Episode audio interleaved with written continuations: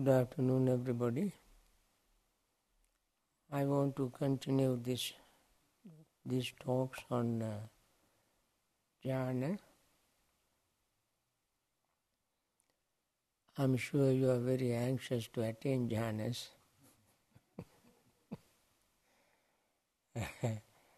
but take it easy. Have some patience. You will get there one day. if you have already attained it, just uh, maintain it. I want to explain how we um, proceed with the jhana and uh, the preliminary things also are important. That's why I spend this time explaining other requirements and understanding of jhana. It is not some kind of very simple.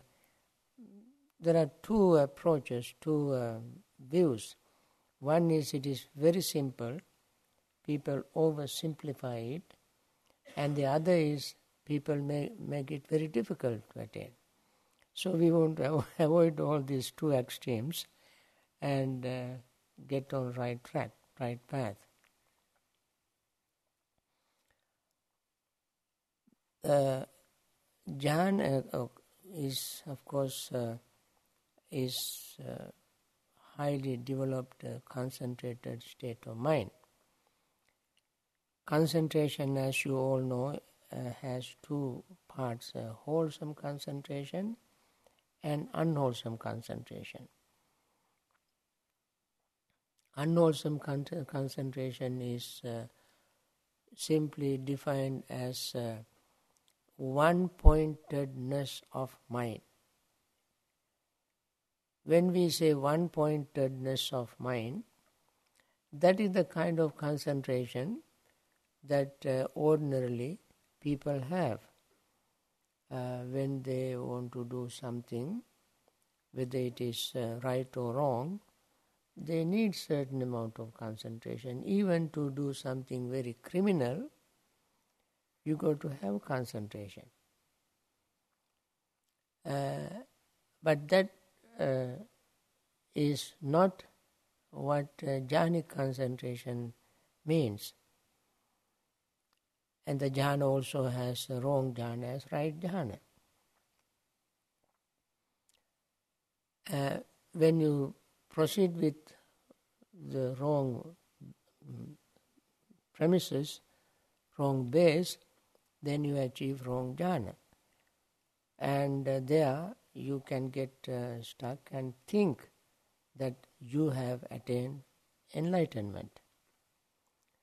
And that is also very easy uh, to achieve. And people had been in the past, and even today, uh, who uh, think that they have attained jhanas and attained enlightenment at the same time. You don't need any outside person to give you a certificate of attaining jhanas or even attaining enlightenment. You are the witness, you are the testimony, you know exactly where you are. Only if you know whether you follow the right path or not. If you follow the correct path, then you know that you will never get deluded, confused. Only when you follow the wrong path, then you can get deluded and uh, mix up these two, uh, attaining enlightenment and attaining jhana, as one. And for these reasons, we want to clarify these basic issues related to jhana.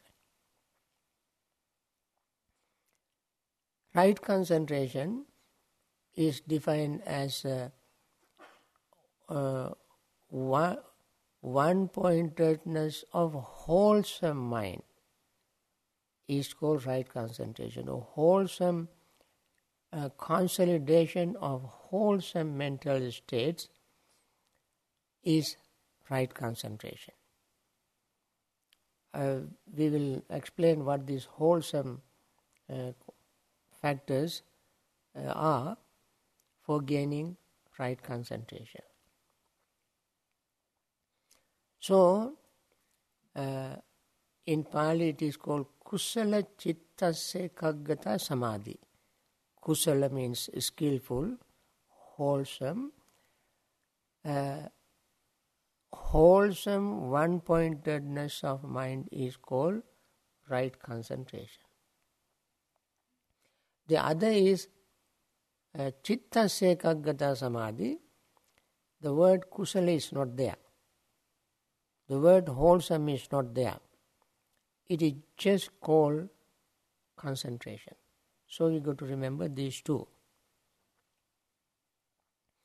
That's why from the very beginning of right concentration, we want to talk about uh, certain disciplinary principles to observe to gain right concentration. Right concentration has right understanding, right thought, right speech, right action, right livelihood, right effort, right mindfulness to gain right concentration. All the other seven factors of the Noble Eightfold Path are absolutely necessary for gaining right concentration. Prior to the Buddha's attainment of enlightenment, there were people who gained concentration, attained jhana. They did not follow this path right understanding, and so forth. That is why when uh, Siddhartha Gautama met uh, his uh, last two famous teachers, uh, found out that uh, these two teachers have not attained enlightenment, and he said, uh, My teachers have Saddha, Virya, Sati, Samadhi, Panya. I too have Saddha, Virya, Sati, Samadhi, Panya. My teachers have uh, faith, perseverance, mindfulness, concentration, and wisdom. I too have faith, perseverance, mindfulness, concentration, and wisdom. But neither my teachers nor I have attained enlightenment. So, you know, Siddhartha Gautama was a genius. He was not just an ordinary person. Because uh, having gone through all these steps, and still something in his mind, something bugging his mind, something telling him, no, you have not attained enlightenment. Something is missing. What is that missing link? He began to think. He thought their faith is not right faith, their perseverance is not right effort, their mindfulness is not right mindfulness, their concentration is not right concentration, their wisdom is not right wisdom. What is right? Faith, uh, right effort, right mindfulness, right concentration, and right wisdom. What is right? What is there? How did he understand what is right? So long as one has a distorted perception, that person's uh, faith is not right faith. Perseverance is not right perseverance. Concentration is not right concentration. Mindfulness is not mindfulness. Wisdom is not mind, right wisdom. Why? Because the perception is distorted. How the perception is distorted?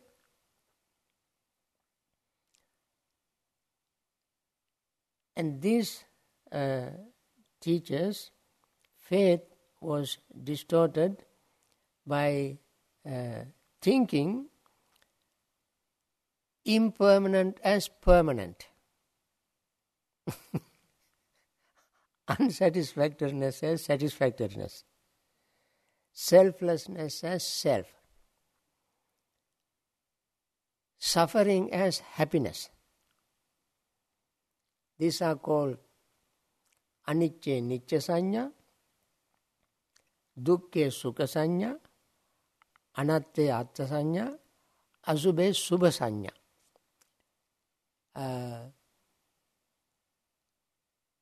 so they thought they have reached, because of their deep faith, they have reached something permanent.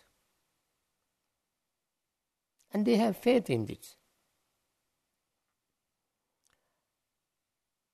And they have, uh, stri- they have striven to attain this uh, so called permanent state, uniting with, uh, they call unite, uniting with the Creator, Brahma, and uh, uniting with the universal soul, your universal self, uh, they have made effort to attain that state. And Siddhartha Gautama himself had not attained enlightenment because he himself followed the same path. But his intuition told him, no, from my experience, I realized to some extent these are not something permanent attainments. They are, they, these are going, whatever is not permanent is going to lose, and when, it, when we lose it, we are in pain. And moreover, they are so much uh, uh, deluded that they uh, were attached to their attainment.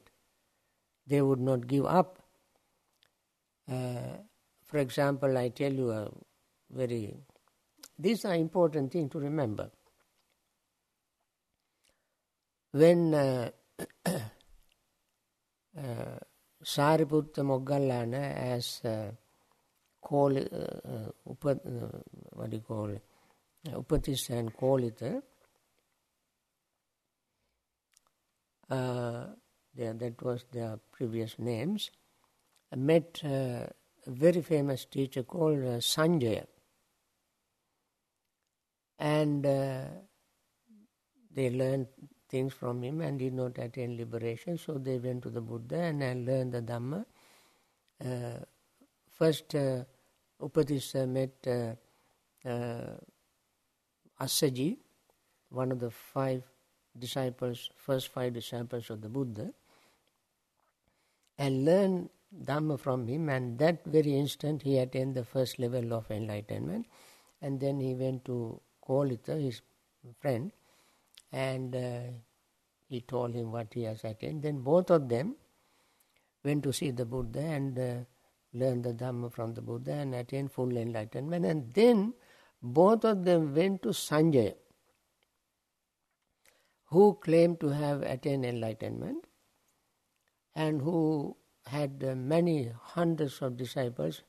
The commentary says 500, you know, 500 thousand and so forth are very, you know, round figures to make it look uh, very attractive, but they had plenty of disciples. Anyway, so they went back to Sanjay and said, uh, Venerable, we met the real enlightened person, the Buddha. And this is what he taught. It is fabulous, remarkable. Would you like to go and see him? He said, No, no, no. I am so attached to my teaching, my attainment, I don't want to be a spoon having been a pot. so he held to that. Why? His, he was attached to his attainment.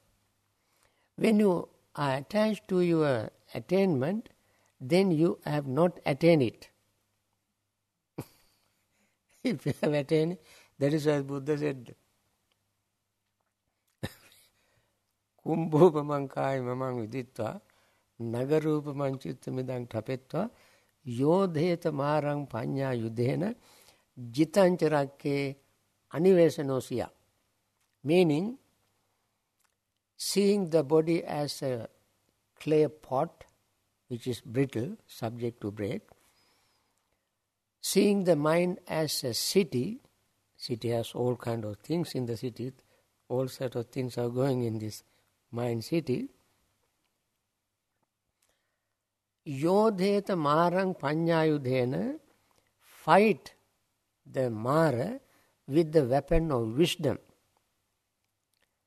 Jitancha rakke anivesano siya, protect what you gain without attachment. This is a beautiful statement, very profound statement. The Mara uh, is used figuratively for the, the defiled state of mind that kills wholesome things. Unwholesome state kills wholesome things. Therefore, unwholesome state is called Mara. Mara means killing. And Buddha said, uh, fight that Mara with the weapon of wisdom. When you fight the Mara with the weapon of wisdom, you gain something. You know, whenever you fight to gain something, gain property, gain land, gain land or gain something, you protect it naturally. But Buddha said, protect it without attachment. How can you protect anything without attachment? You are attached to something, that is why you are trying to protect it. That is the material protect, protection. When you gain something materially, with lot of greed and ignorance, and you by all means you sacrifice your life to protect it because you are so attached to it. That is why people fight, kill each other to protect what they have. All the religious wars, you know, are there to protect something. Why? Because they attach to them. They think this is our right, this is our land, this is our this, this is that. So Buddha said, protect what you gain without attachment. If you are attached to something and try to protect it, you have not gained it. You have not used your wisdom. The protection is not letting greed enter the mind. And that way you protect the mind with wisdom. So this Sanjaya, who has attained what he claimed to uh, be enlightenment was so attached to it. And that is why in Sanskrit it is says uh, Nirvanang anupadami nirvanang me bhavasati iti esang grahastesang upadana mahagrah. If somebody says nirvana is mine, I attain nirvana, and that for that very reason, that itself is an impediment, not attainment of nirvana. Because you cannot claim the ownership of nirvana. it is not our personal uh, prerogative, personal property. So, in essence, what the Buddha said is these attainments of these so called teachers was not real attainment. That is what they are attached to. When we gain right jhana, you will not be attached to the right jhana. Because you know it is temporary, you lose it, and we, when you lose it, you let it go. That is mindfulness. So, with that mindfulness, we practice jhana you can see the connection between mindfulness and concentration. So they had wrong concentration because they did not have right mindfulness. When you have right concentration, you have right mindfulness. These two always go together. And also, when you gain right concentration, you gain wisdom, right wisdom. Why and how? Right concentration has very sharp, clear, unattached concentration. Um, friends, this is very intriguing subject. When you talk about it, there is no end to that. Such a such a wonderful subject. Uh, when you gain right concentration, your mind will be equanimous. You remember the factors of enlightenment? Seven factors or 37 factors of enlightenment. Each of them leads you to gain uh, concentration and equanimity. It doesn't happen very quickly, uh, but through systematic training, we gain right concentration and equanimity. I compare it to a 37 mountains. Uh, suppose there are 37 mountains, just to illustrate with for the 37 factors of enlightenment. 37 mountains. These 37 mountains, every single day, every single minute, there will be a little tiny drop of water falling onto these mountains. Rains, drizzling, every moment, falling, falling, every day. And that these drips of water absorb into the earth and then it start creating little creeks, uh, rivers, and then that water continues to run. And one smart guy built a dam and stocked this water. but even tiniest little drip of drop of water has in itself uh, encapsulated potential energy.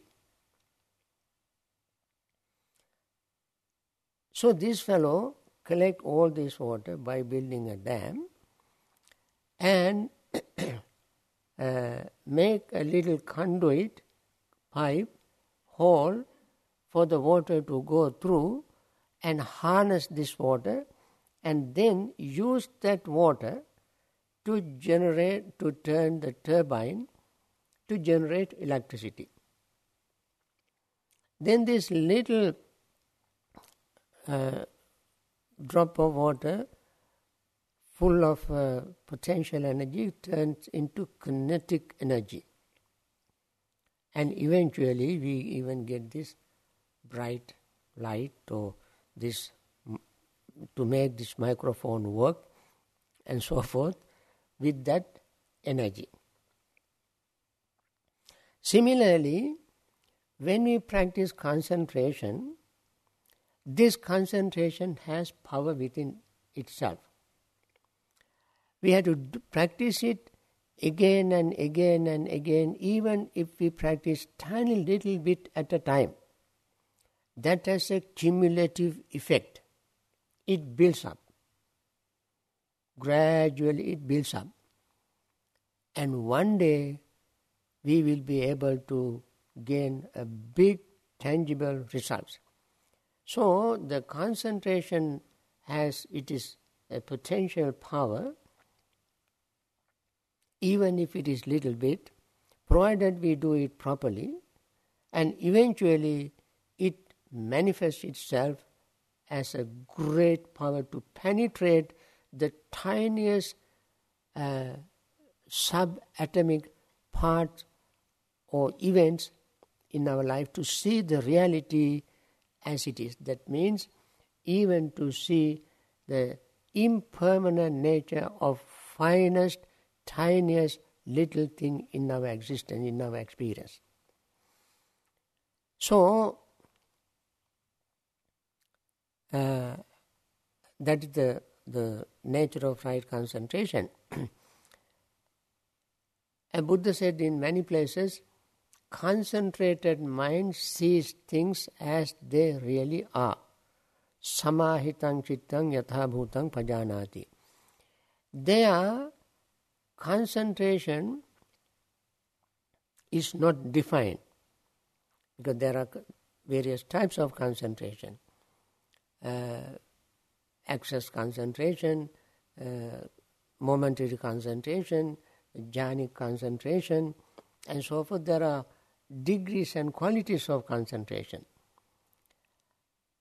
But the Buddha said uh, in a very sweeping statement that concentrated mind can see things as they really are.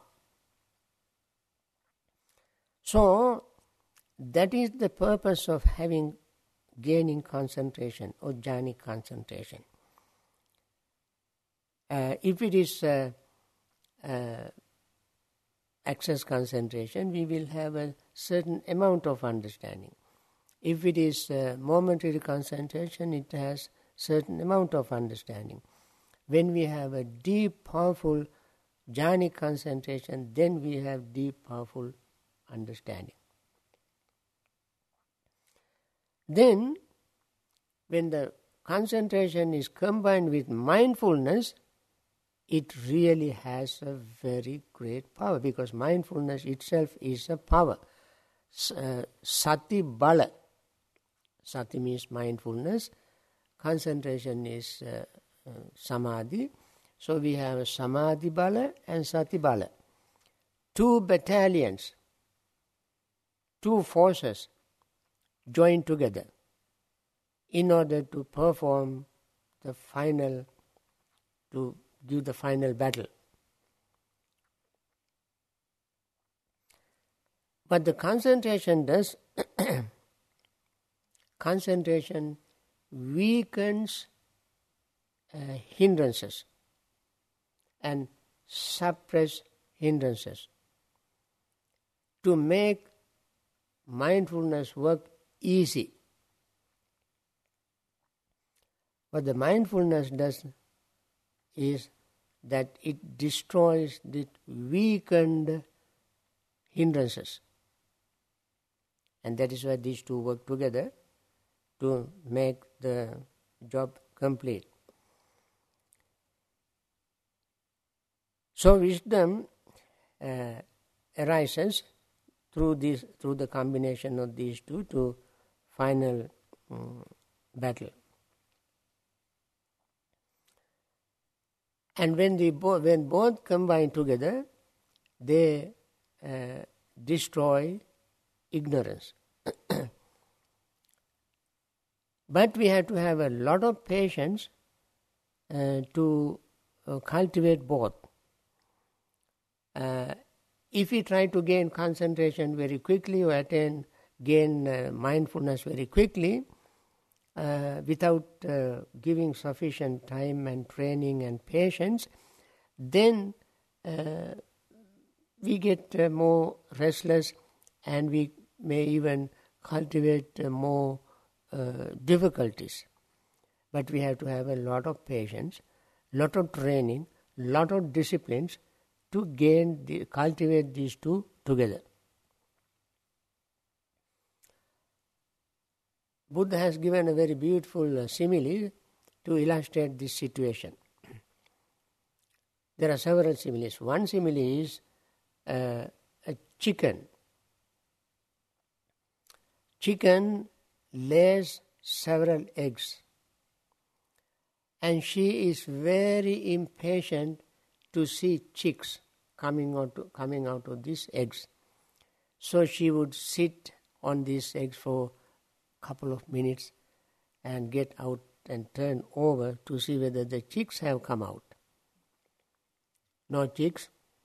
So she would sit again for another couple of minutes and uh, get out and turn over and no chicks.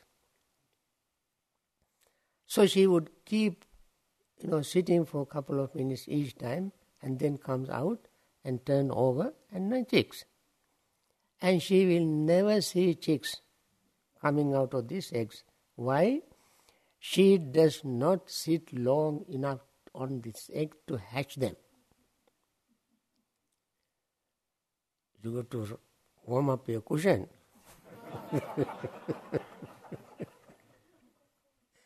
you know, to hatch the chicks. when she sat on these eggs long enough to hatch the eggs, what happened? Gradually, uh, yolk, yellow part, which is not very hard, as she sits there, it warms up and warms up and becomes harder. And then it begins to nourish itself from the white part of the egg. White gives nourishment. So when these two grows and grows and grows and becomes very strong, and then chicks grow inside the egg, and then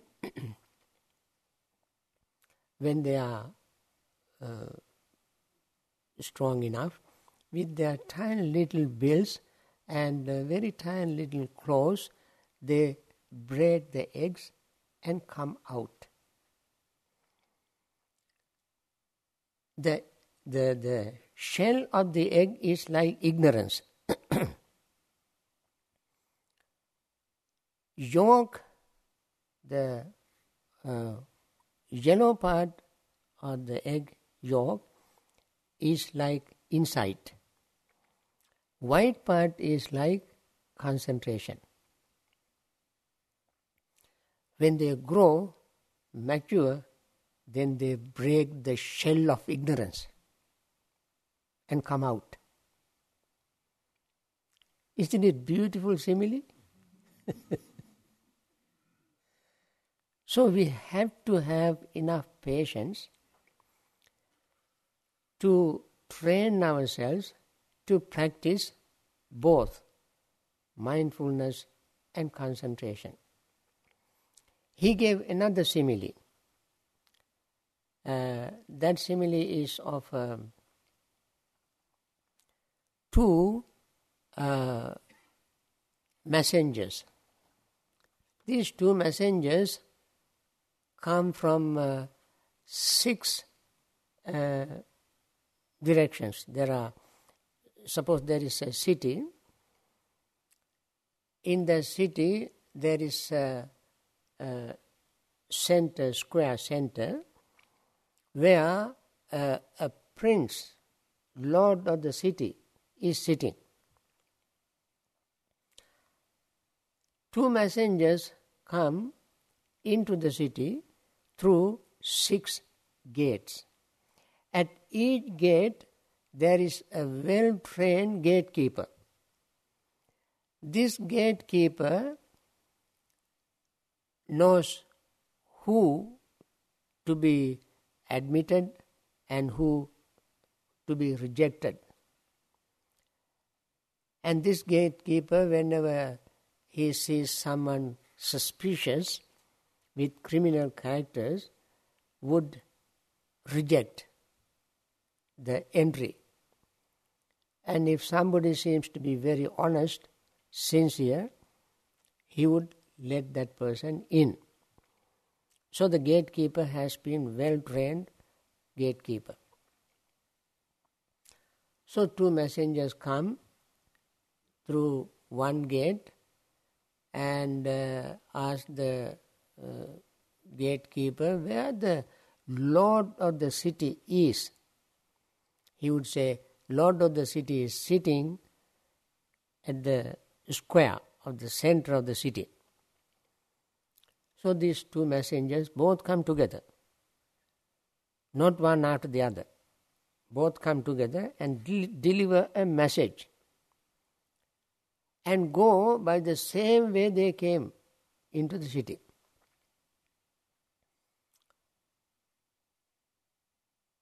And then the lord of the city receives the message and put into use. So Buddha gave this simile and he explained the simile. The, the city is this entire body and mind, supported, nourished by food and so forth, and thinking and so forth. This body and mind are nourished, supported. Six gatekeepers are eyes, ears, uh, six gates eyes, ears, nose, tongue, body, and mind. These are six doors. These are the doors through which information comes into the mind. Through the eyes, ears, nose, tongue, body, and mind, information from outside comes into the body, into, into the mind. The Lord of the city is consciousness. The gatekeeper is mindfulness. Two messengers are concentration and insight.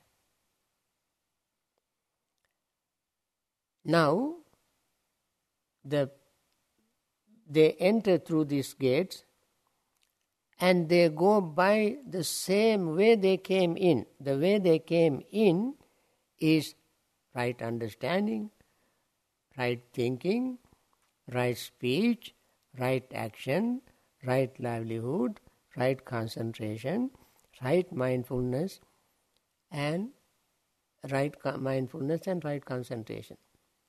These are the, the path that they followed. That means when we see something, hear something, smell something, taste something, touch something, and think something, we should be able to see both. We have to pay mindful attention to gain true deep concentration, to understand what comes through our eyes, through our nose, ear, tongue, body, and mind. That means keep these six senses alert with mindfulness. This is what is called guarding the senses. Indriya Sangvara. Indriya Sangvara is the Pali term, meaning guarding the senses. To understand these two messengers coming through these senses. That means we cultivate we can cultivate mindfulness by hearing any sound what we, how we do that any sound we hear is very clearly marked with these three characteristics impermanence unsatisfactoriness and selflessness you listen to any sound without uh, elaborating, without interpreting, just listen to a sound, what do you notice? Sound appears and disappears. Uh, pay attention to what happens to your mind when you see an object. Object changes, passes away, and what you saw is gone, disappeared, impermanent. And if it happens to be pleasant, you end up with uh, attachment, and when it disappears, you end up with disappointment. When the objects happen to be unpleasant, that very instant you experience disappointment. Similarly, the smell, taste, touch, and thought, they all are they all are marked with these three characteristics. And we have to look for them to understand them exactly as they are. That is the training of mindfulness. When we do that, we gain concentration. And that is not something totally different and separate, but that comes along with mindfulness. That is, when we see things changing, impermanent, disappearing, we let that happen. And then the mind settles down. Mind doesn't uh, try, try to uh, stop it, prevent it, and fight. And then mind settles down and let it go. Whatever comes, it goes, disappears. So, gradually we gain concentration and develop our uh, mindfulness and concentration together.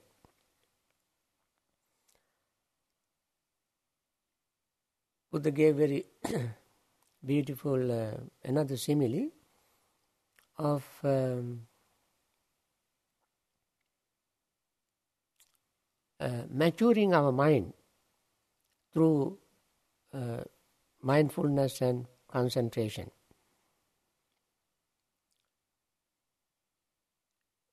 It's like uh, watching children's uh, childish play. Uh, he said, suppose you go to a beach and you see children building a ca- sand castles. Like even in uh, in winter, you can see children making a winter uh, snow snowman, uh, snow Santa Claus, snow something, and they really enjoy it. Sand castle, particularly you can see them enjoying going in and um, coming out and so forth. But you know, after some times, when these children grow, they lose interest in these sand castles. Not that they are disappointed, but they lose interest in them. And then they don't build any more sand castles. Another example, you can see some little, especially girls, uh, cooking. In, in their imagination, they cook. They have imaginary pots and pans, imaginary food, imaginary spoons and forks and knives and so forth, and then they cook, and then they come and feed you. You also pretend to be eating just to please this little child. You know for sure this is just imaginary. In the child's mind, there's a big imagination, and child enjoys it tremendously. At that time, it is very important for that child. That's very important. But as the child grows up, we all know when we were little children how we played with various things. As we grow up, we slowly, naturally let them pass, let them go, let them disappear. Similarly, Buddha said, this is the profundity of the Buddha's teaching, using very simple similes and examples to teach us a very profound Dhamma. He said, when we see with mindfulness and concentration, we see things are impermanent, unsatisfactory, selfless, then we would be disenchanted with objects. Disenchanted. Uh, viraga vimuchyati. uh, nibbindati. Viraga nibbindati. Nibbindana means uh, disenchanted. Disenchantment does not mean disappointment or uh, depression or uh, getting upset. Disenchantment comes from wisdom, understanding.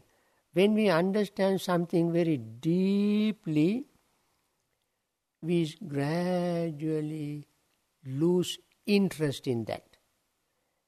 Just like when little children grow up gradually, they, we all have grown up and letting go slowly, gradually our childhood interest.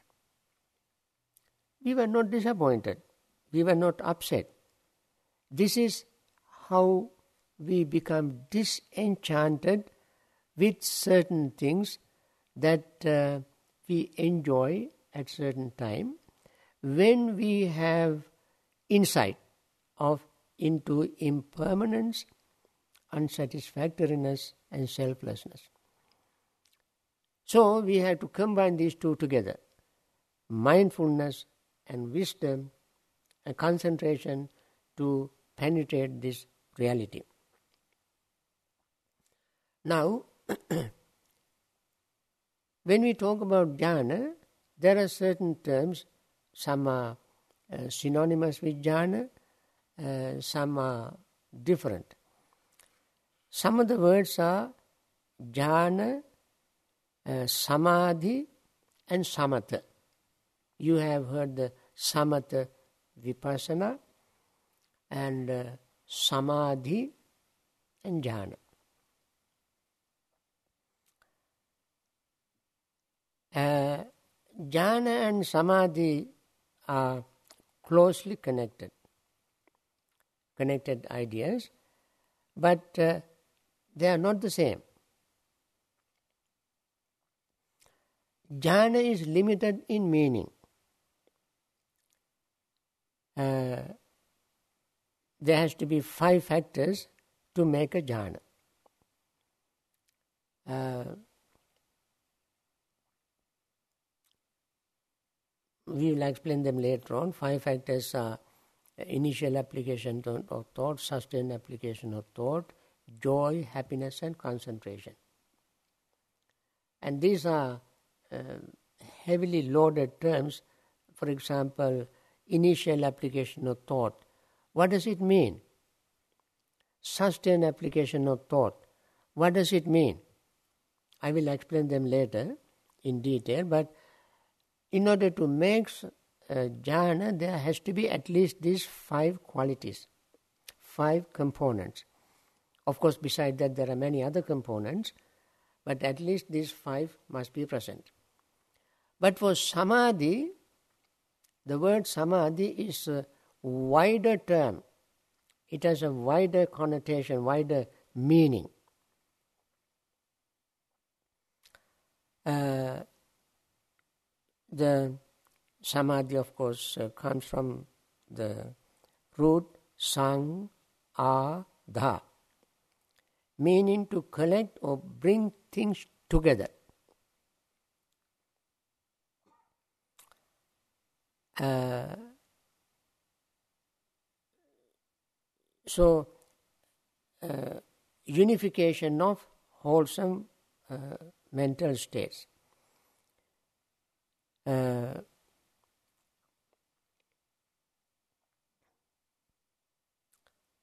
samadhi almost interchangeable with samatha. Samatha means tranquility, uh, settled uh, state of mind. Uh, samadhi is very much like that. Samadhi has a very loose meaning. For example, in uh, spoken Hindi in India, they use samadhi laga ke baithta hai. He sits down in samadhi, in a, a settled state of body and mind, calmly sit down. Even for that, the word samadhi is used. Uh, so one pointedness of mind is also called samadhi, and uh, uh, right concentration is called samadhi. Uh, then uh, wrong concentration also can be called samadhi.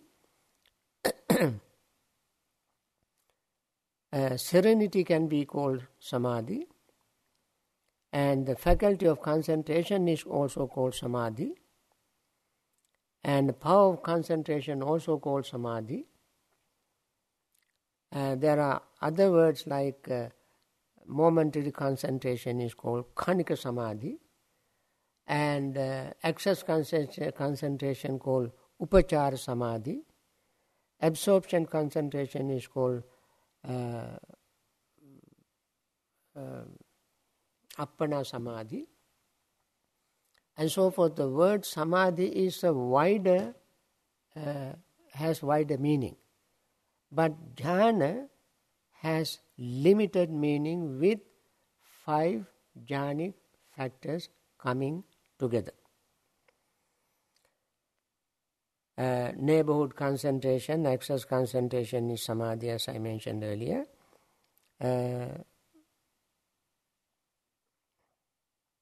so, these words also we have to um, keep in mind when we talk about jhana. Jhana is uh, part of samadhi, but samadhi is not part of jhana. Jhana comes under the umbrella of samadhi, but samadhi does not come under the umbrella of jhana. So,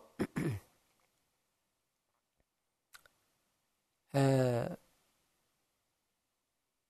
so most uh, comprehensive definition of samadhi is uh, uh concentration of mind, which is uh, uh, restraining defilements but not by self effort.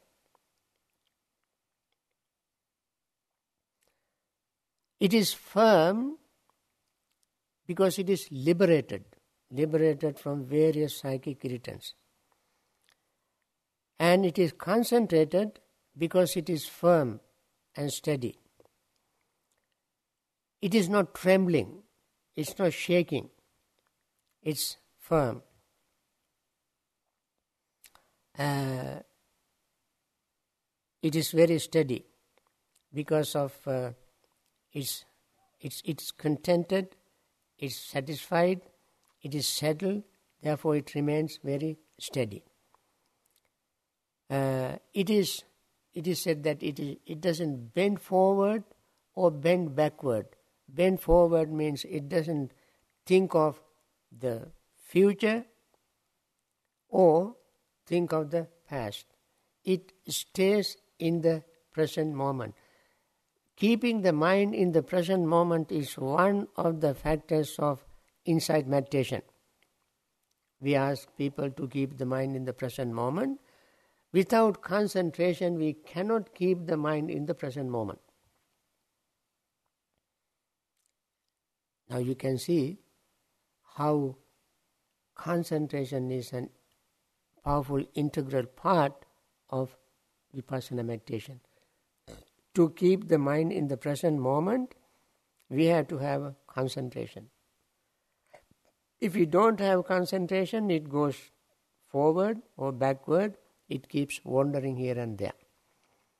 So, for the mindfulness training, concentration comes handy always without any difficulty. Uh, samadhi also should be cultivated as uh, just like jhana. And samadhi is uh, concentration uh, is uh, cultivated uh, with the association of seclusion, detachment, cessation, and maturing in realization of the truth. So samadhi is more powerful and uh, it has a very definite purpose.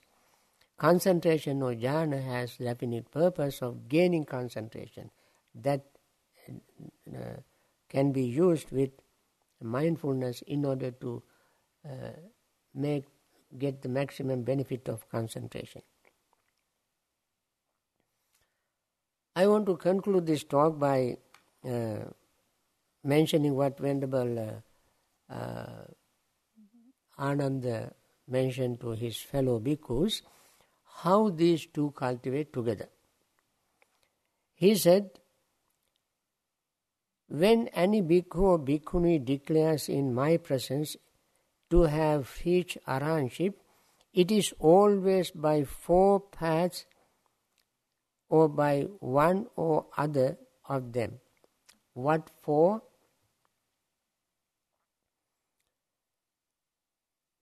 Here a bhikkhu develops in, uh, develop insight preceded by serenity. As he does so, the path is produced in him. He repeats, develops, and makes much of that path. As he does so, his fetters are abandoned and his underlying tendencies are exterminated. That means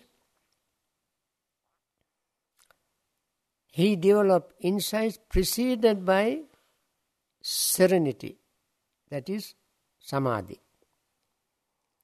Second is a bhikkhu develops, bhikkhu or bhikkhuni develops serenity uh, preceded by insight. Serenity, samadhi preceded by insight. And as he does so, the path is produced in him. He repeats, develops, makes much of that path, as he does so, his fetters are abandoned and his underlying tendencies are exterminated. Third method he or she develops both serenity and insight coupled together. Both he practices together. As he does so, the path is produced in him. He repeats, develops, and makes much of that path. As he does so, his fetters are abandoned and his underlying tendencies are exterminated. The fourth method is uh, Bhikkhu's mind is agitated by overestimation of ideas. That is overestimating of the Dhamma. There is later on an occasion when his cogni- uh, when his uh, uh, cognizance is uh, internally recomposed resettled, restored to singleness and reconcentrated, then the path is produced in him. He repeats, develops, make much of that path. As he does so, his fetters are abandoned and his underlying tendencies are exterminated. That means the last one is little tricky. That is, when he uh, think of Dhamma and various Dhamma factors come into his mind, and he keeps thinking, thinking, thinking, and he gets, first he gets uh, overexcited by seeing various aspects of Dhamma. Then uh, gradually uh, these aspects of Dhamma becomes clearer and clearer and clearer. When they become clear, excitement also slowly subside within himself and then he gain concentration and use that concentration to overcome his underlying tendencies. And uh, exterminate, that means bring them to an end by using his deep concentrated mind. Now, prior to that, he gained wisdom by seeing the various aspects of Dhamma. And then the Dhamma becomes clearer and clearer and clearer in his mind. Then slowly, first he gains insight. Then as he gains uh, insight, he keeps thinking, thinking, thinking. Then concentration, the excitement fades away, gains concentration. And then at that point, both wisdom and concentration join together to overcome, destroy all these underlying tendencies. Now, I wanted to mention this in order to show the very close affinity, connection between concentration and mindfulness. And therefore, these two should not be treated as uh, uh, competing factors but complementary factors. They both complement each other in order to gain liberation. With this, I like to stop and I believe you will have plenty of questions. Tonight is the chance to ask the questions. Write down your questions and uh, I'll be happy to answer them. Okay?